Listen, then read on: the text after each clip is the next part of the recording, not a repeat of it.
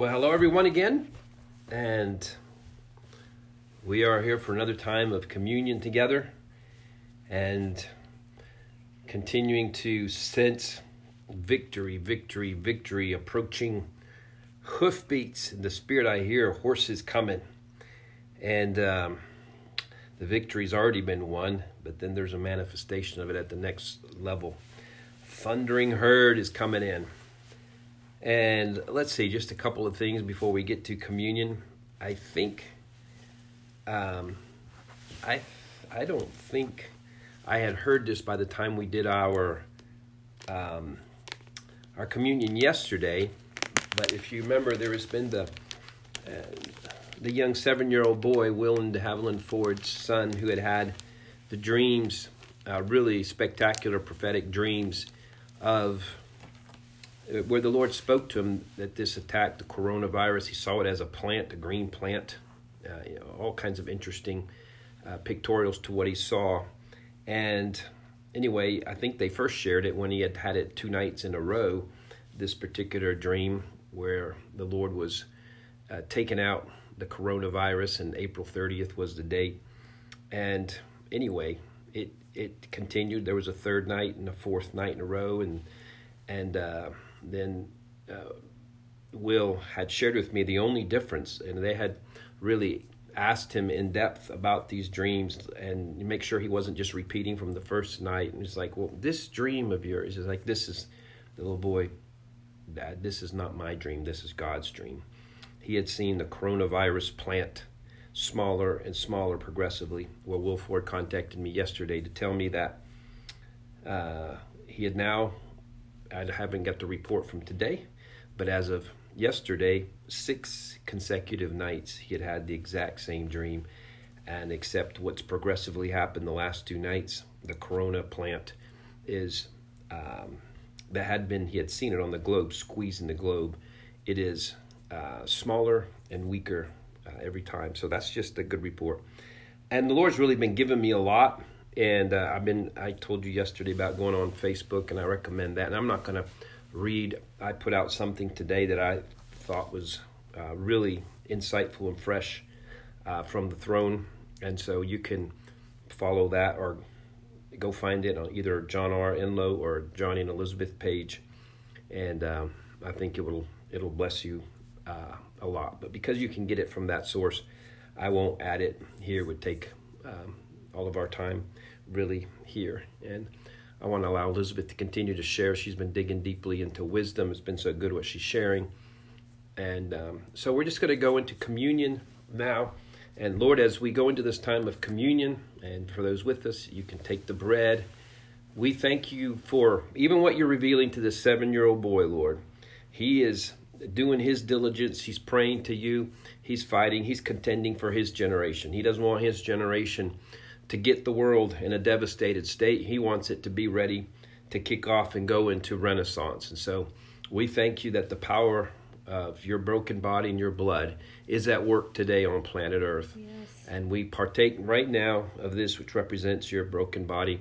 And thank you for what it releases to us and to planet Earth now in Jesus' yes, name. Yes, Jesus. Yeah. Thank you.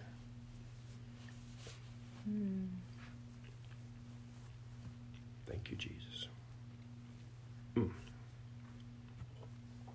Now, the cup, we declare the power of your blood over the corona plant. That, that word plant, sinister orchestration of it. And uh, I thank you that the power of your blood is going to rule over everything else. And power of your blood is going to connect to the blood in mass of your humans here on planet Earth. And we declare your sovereignty, your rule over every sickness, every disease, every virus, past, present, future, and a manifestation, a soon manifestation here on earth. Yes. A present manifestation in Jesus' name. Amen. Yes. Thank you, Jesus. Thank you, Lord. Let everyone that is partaking with us now, Lord, just feel their own body just ignited just quickened by the power of who you are, mm-hmm. what you did on the cross, the work you continue to do on planet Earth and in us now. Thank you for it. Thank you for it in Jesus' name. Yes. Amen. All right, Elizabeth, take us a little deeper here. Yeah, so we thank you, God, for sending Holy Spirit to quicken us and empower us like you did Jesus. And um, we just ask that you would be wisdom and revelation to us right now, that we would understand and be provoked in a new way. Yes. So, a few days we've been talking about wisdom and specifically the Holy Spirit personified as wisdom and leading up to Pentecost, where um, it's the next feast, I think that that is biblically celebrated and instructed to be celebrated. Um, where we celebrate that, that the Holy Spirit was sent to um, the early church, and he continues to pour himself out on us individually and, and as his body even today. And we need it because apart from the Holy Spirit, we're left with just ourselves and what Jesus did, but we want to have access to what he continues to do and what the father continues to do what the father continues to say and that's our that's our lifeline to that is holy spirit. Holy spirit reveals all of that to us. Yes. so um i'm not going to recap what i talked about before. I'm just going to go on to the next point. Um and that is this wisdom helps us learn from others' experience so that we don't have to go through something the hard way ourselves to learn it or benefit from it. It's the shortcut. So I think of wisdom kind of like being um, road signs or danger signs. When you're on a highway, uh, we drive between Nashville and Blue Ridge, Georgia, where we are right now at this lake house, and we go through these really winding roads. And uh, when we were on our way here weeks ago, I was driving actually a car by myself, and it was dark. And it's the first time that I've made that really winding road trip um, in the dark, and I heavily relied on the signs that were in the road and the markings on the road and it was frustrating when a car would come towards me with their you know bright lights on because I, I couldn't see the signs. Hmm. And you know i just thought of that today in, in thinking about wisdom.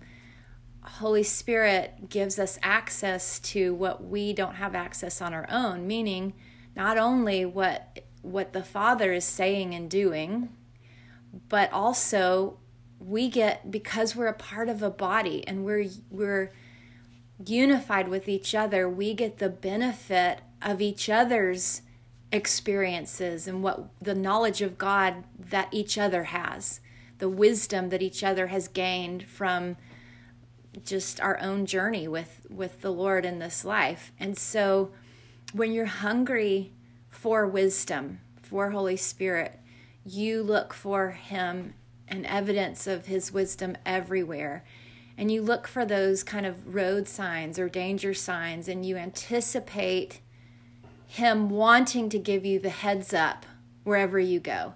You don't think like an orphan. You don't think you don't dread tomorrow because you're going to have to figure things out for yourself. You anticipate tomorrow. You anticipate being further down the road knowing that you're going to have access to what you need to know when you need to know it on your journey, on your road Mm. And we we again have a partner with wisdom which is humility and the humility to pay attention to the signs and to look for the signs and to know the character of your father and the character of the holy spirit to leave those signs for you. And i think you know if you've raised teenagers before you really understand sometimes it's easier to see issues in another person more than it is to see it in yourself. And when you raise teenagers, you see and you feel this desperation to want to connect them to wisdom. You want them to have a desire to learn things from other people so that they don't have to learn the hard way. Um, you want them to pay attention to the quote signs in the road and learn from other people and have enough humility that they want to learn from others and and glean from other people.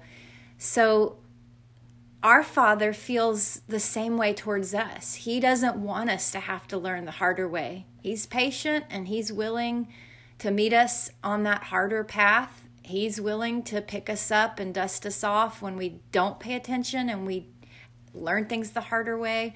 But he'd much rather, his heart is much rather that that we would assume the best of him, that he has a plan and he's able to communicate it to us and and we're able to pick up on it when we walk daily with Holy Spirit. So, all that to say, practical application right now, you know, you might be having to make some decisions related to um, your areas of expertise, your job, and um, your family, your own personal finances, or the finances of others.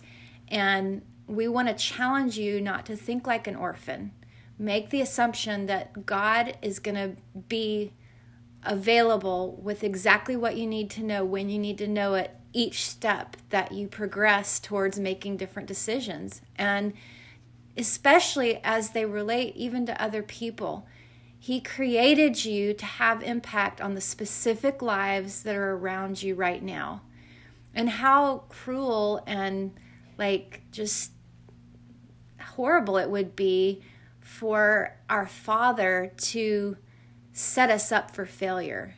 That's not Him. He sets us up for, for success and for victory. And He put each of us at this time and place in history to partner with Him. First of all, just for ourselves to grow in the knowledge of Him and to, to be receiving His love and His acceptance and all of that. But He He also invites us to partner with Him and to be an expression to other people of His plans, His better ways, His salvation on every level. He is rescuing, you know, Johnny said this at the beginning of, of this whole experience here. There's a rescue going on right now. And it's not just a big picture rescue. It's a it's every person is being rescued. Every person is being thrown brand new lifelines right now, brand new segues into their destiny, which is first of all to know Him and know His goodness, and then to make Him known in the ways they can make Him known. So, um, I'll say a couple more things about That's wisdom good. here. You want to jump in anything, babe? Well, just I thought that was so good about that thinking about the roads that are right around us as well when you have a lot of twists and turns, you know, you don't need to see a mile ahead, like, you know, sharp turn ahead, low shoulder, bridge. It, it really doesn't, uh, it doesn't do you any good. What you, it's the next, whatever, couple hundred yards that you need to see for that turn. And some of you might, as we start out into this new season, be experiencing that. There's like, you know, the, the long term uh, plan may not, may or may not be there but you can you will get the instructions the holy spirit will give you the wisdom he'll give you the next step mm-hmm. the next turn and and you'll know he'll give you the next sign for the next one and so you can count on him for that so it's good yeah. and there is a time and place where wisdom provokes us to have a long-term plan and um, you know You'll Johnny and I straight have, path ahead, yeah. Yeah, and Johnny and I have have been challenged recently to do that, and we're in the process of doing that, having a plan that outlives us. Um, but at the same time, simultaneously, it's what you're saying that there's there's a walking it out, and really, I look back at any areas of victory in our lives, and most of it, the majority of it, has not been because we had some big, huge, long term plan and we were working it. It was because we just did the next right thing that He invited us into and and it required so much faith and and what I would call blind faith. You know, you go around a blind curve and you can't see, so you rely on that sign. You rely on the next step. It said to make a sharp left turn.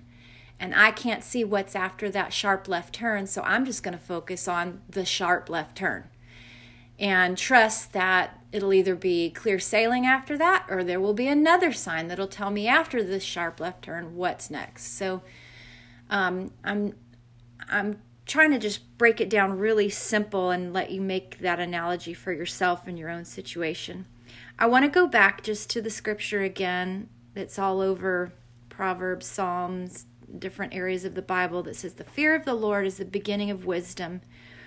Um, and I kind of broke that down into my own statement just to go back to it again. The fear of the Lord is the beginning of wisdom. We talked about the fact that this is a awe. It's not a scary thing. It's a awe and a wonder. It's a reverence. And specifically, um, it's a reverence, that definition that I went back to in um, the Greek was was it Greek or Hebrew? Old Testament is the Old Testament is Hebrew. Hebrew. The New Testament is Greek. I always get it backwards. Anyway, yeah, Hebrew. Went back to the original Hebrew, and it talks about um, the having a reverence specifically for the morality of the Lord. So here's how I broke it down. The fear of the Lord is the beginning of wisdom means feeling deep respect and admiration for God's ethical and moral principles of right and wrong behavior that is the starting point and starting moment of the ability to show good judgment in terms of the way you think, process, speak, and act. So it's the beginning of a true partnership and a relationship with Holy Spirit. So so anytime we're thinking, oh, I need wisdom, I need wisdom. The the key is to always go back to the starting point of where wisdom begins. And just meditate and focus in on make room in your in your thinking for wow i'm just so in awe god of how you do things right your judgments are always right you always have the best way the better outcome and this moral reverence of the Lord is the beginning of making choices out of good judgment based on what you've learned or someone else has learned. I'll say it this way I'll read to you a short paragraph I wrote about it. When I lack wisdom, it's because I've lost my connection to my admiration of the Lord's amazing holiness, his ability to maintain within himself the perfect moral compass, perfectly motivated right and wrong justice system and standard. I don't have to understand it or fully see it in order to have an authentic reverence and awe for it. I can simply recognize that about Him and trust it. Trust it more than I trust myself. And when I do, I open my heart and my life to wise thinking, wise communicating, and wise behavior. So, um, tomorrow I want to jump in more to the Ephesians 1 scripture and start breaking that down, but I think I'll leave that with you today. Back again, the third point today, we did uh, the first point, wisdom, is surrender to how dependent you are on God. Second point yesterday was humility is wisdom's partner. And today, the third point, wisdom helps me learn from others' experience so that I don't have to go through something the hard way to learn it or benefit from it. It's the shortcut to God, God's better ways, to his kingdom coming to earth. Amen. Well, um, let me see if we have any chats. Let me check here real quick. Looks like we have one. Post the definition on our Facebook page. It's excellent. Thank you. Um, sure. I'm thinking about doing some writing into this um, after I teach on it each day. So I probably won't post that yet. Um, but that is encouraging that you're asking that. Doug, thank you so much. Um, okay. Well, we just pray and declare over every one of you um, peace, shalom, and an abiding in your Father. I specifically want to um, encourage you.